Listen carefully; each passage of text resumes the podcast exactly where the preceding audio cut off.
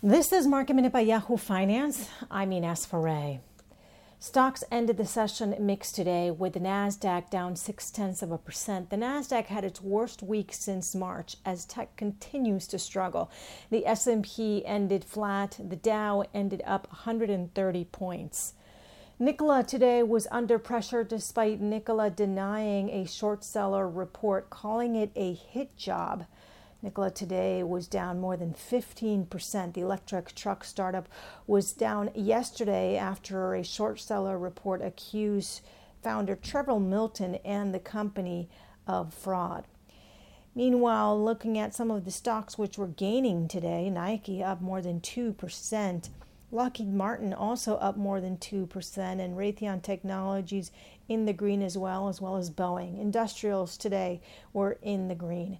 Apple ended the session down more than 1%, and Amazon also lost more than 1.5% today. For more market minute news, head to yahoofinance.com.